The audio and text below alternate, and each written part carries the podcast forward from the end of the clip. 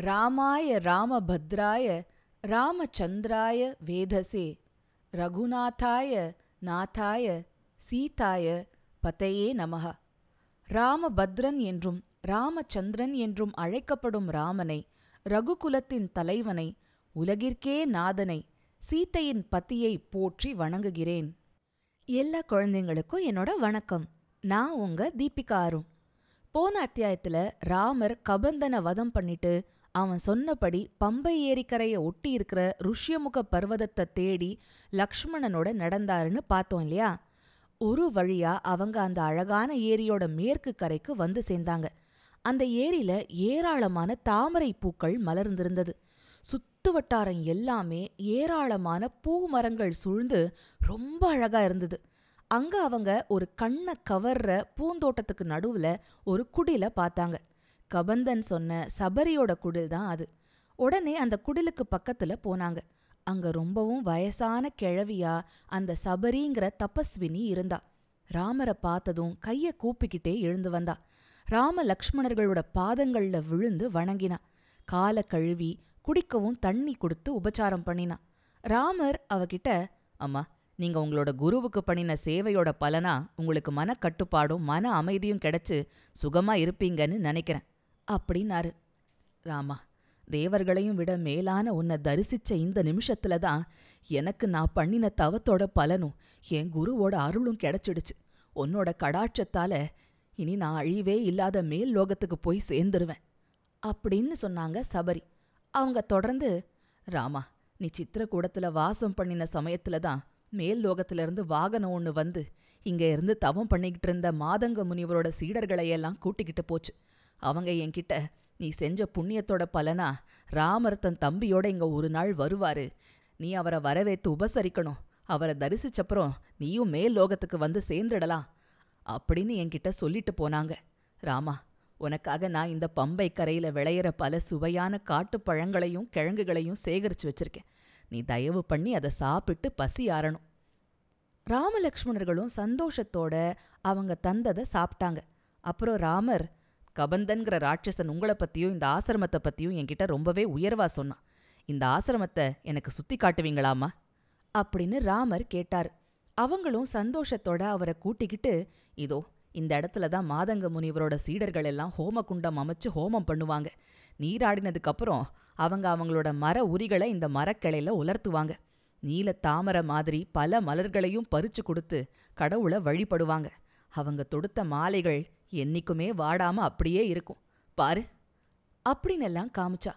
ராமா நீயும் வந்தாச்சு. நானும் உன்னை தரிசனம் பண்ணியாச்சு. இனி நான் கிளம்பி என் குருமார்கள் இருக்கிற அதே மேல் லோகத்துக்கு போறேன். நீ எனக்கு விடை தரணும். அப்படின்னு ராமர் கிட்ட அவங்க வேண்டிக்கிட்டாங்க. ராமரும் அம்மா உங்க உபச்சாரங்களால நான் ரொம்பவே திருப்தியானேன். நீங்க போயிட்டு வாங்க. அப்படின்னு சொன்னாரு. சபரி தான் உடம்ப நெருப்புக்கு அர்ப்பணிச்சிட்டு ஒளி வடிவமா ஆகாசத்துல எழும்பி மேல் லோகத்துக்கு போய் சேர்ந்தாங்க.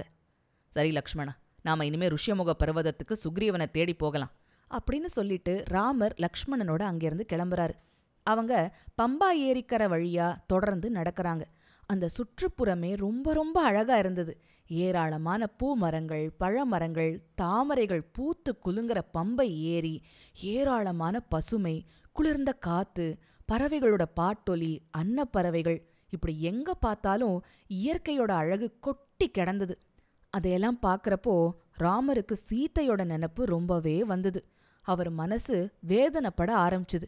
அவங்க சித்திரக்கூடத்துல வசிச்சப்பவும் சரி சமீபத்துல பஞ்சவடியில வசிச்சப்பவும் சரி அவங்க இருந்த சுத்துப்புறம் எல்லாமே ரொம்ப அழகா இருந்த இடங்கள் தானே சீத்தைக்கோ இந்த மாதிரி சூழல்னா ரொம்ப பிடிக்கும்.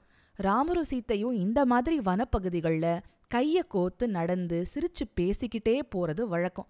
அந்த ஞாபகம் எல்லாம் ராமருக்கு வந்து அவருக்குள்ள சோகத்தை பழையப்படியும் எழுப்பிடுச்சு. ரெண்டு பேரும் ருஷ்யமுக பர்வதம் இருந்த திசையில நடந்தாங்க. இப்படியா வால்மீகி ராமாயணத்தோட ஆரண்ய காண்டம் முடியுது.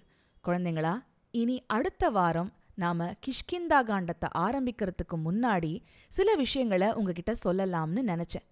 குழந்தைங்களா உங்கள சில பேர் ஏற்கனவே சபரியோட பக்தியை பத்தி கதைகள்ல கேள்விப்பட்டிருப்பீங்க. அதாவது ரொம்ப வருஷமா சபரி தினம் தினம் பழங்களை பறிச்சு வச்சு ராமர் வராரா வராரான்னு ஆவலோட வாசலையே பார்த்துட்டு இருப்பாங்க. அப்படி ஒரு நாள் கடைசியில் ராமர் வந்து சேர்ந்துடுறாரு அவருக்கு தான் சாப்பிட கொடுக்கறது. புளிப்பு கிளிப்பு இல்லாம இனிப்பான பழமாத்தான் இருக்கணும்னு நினைச்சு அவங்க தான் பறிச்சு வச்சிருந்த பழங்களை ஒவ்வொன்றா கடிச்சு பார்த்து அது புளிப்பு இல்லைன்னு தெரிஞ்சப்புறம் அந்த எச்சில் பழத்தையே ராமருக்கு கொடுத்தாங்க. ராமரும் ஐயா எச்சில்னு அருவறுப்பு படாம அவங்களோட அந்த தூய்மையான பக்தியில சந்தோஷப்பட்டு அப்படியே வாங்கி சாப்பிட்டாருன்னெல்லாம் கதை உண்டு. ஆனா வால்மீகி ராமாயணத்திலேயோ ராம் சரித் மானஸ்லயோ அப்படி எதுவும் சொல்லல. பத்ம புராணத்துல அப்படி சொல்லியிருக்குன்னு சொல்றாங்க. அப்புறம் எனக்கு ஒரு சந்தேகம் வந்தது. தண்டகாரண்யத்துல அடர்ந்த காட்டுக்குள்ள எங்கேயோ வசிக்கிற பல முனிவர்களுக்கும் சபரிக்கும் ராமரோட தெய்வீக மகிமை பத்தி எல்லாம் எப்படி தெரிஞ்சது? ராமர் சித்திரக்கூடத்துல வசிக்கும்போது இங்க இருந்த முனிவர்கள் வானுலகம் போனாங்கன்னு அவங்க சொன்னாங்க.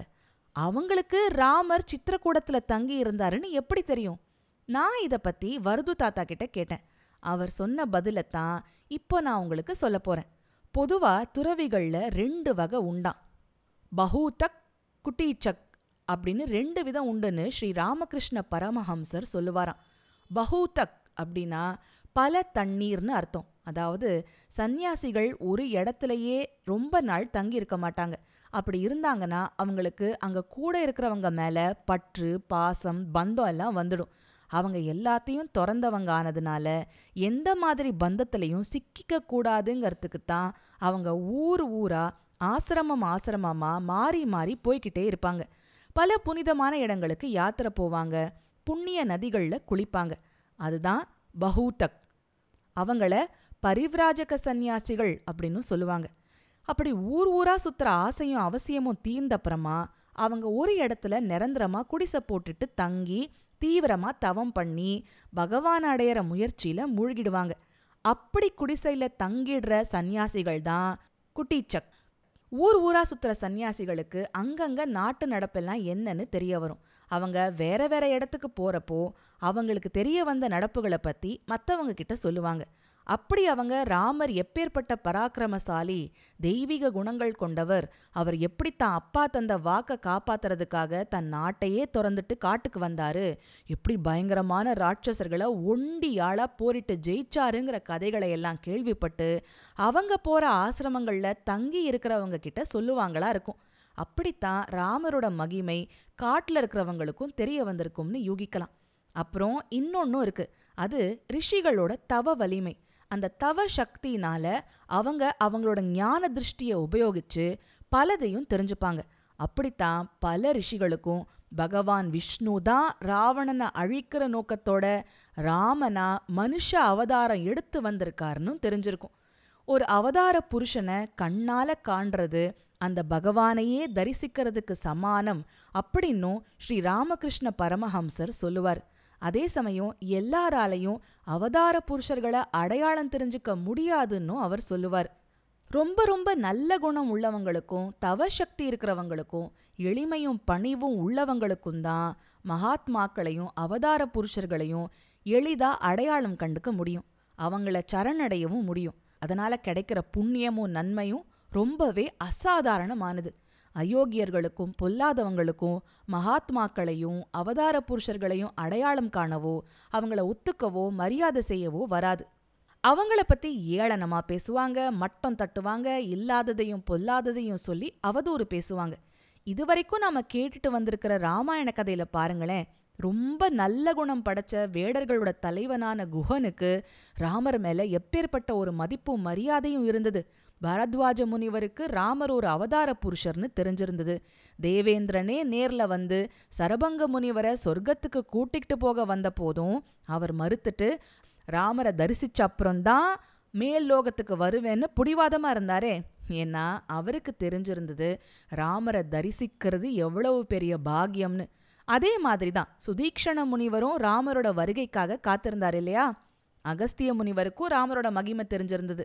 அதனால தானே அவர் கரதூஷணர்களை ராமர் வதைக்கிறதுக்கு வசதியா?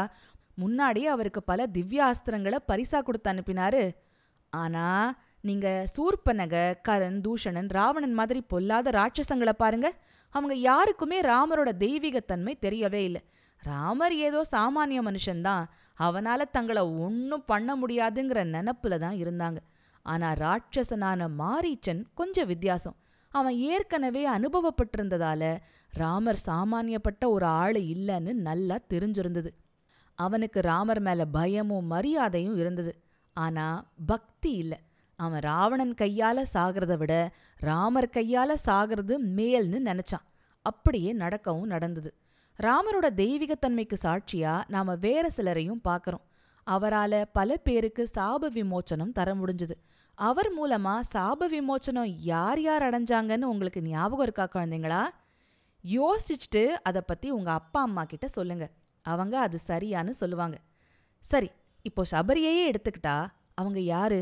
அவங்க ஒரு காட்டுவாசியோ இல்ல வேடர் குலத்துல பிறந்த ஒரு சாமானிய பொண்ணோ என்னவோ தான் அவங்களோட பாக்கியம் அவங்க மாதங்க முனிவருக்கும் அவரோட சீடர்களுக்கும் சேவகம் பண்ண முடிஞ்சது. அவங்க என்ன பண்ணிருப்பாங்க? அந்த ஆசிரமத்தை பெருக்கி கூட்டி சுத்தமா வச்சிருந்திருப்பாங்க. ஆசிரமத்துக்கு தேவையான விறகுகள் மற்ற சாமான்களை சேகரிச்சு தந்திருப்பாங்க. அப்படி அதோட பலனா அவங்களுக்கு ராமரை பத்தி கேள்விப்பட முடிஞ்சது.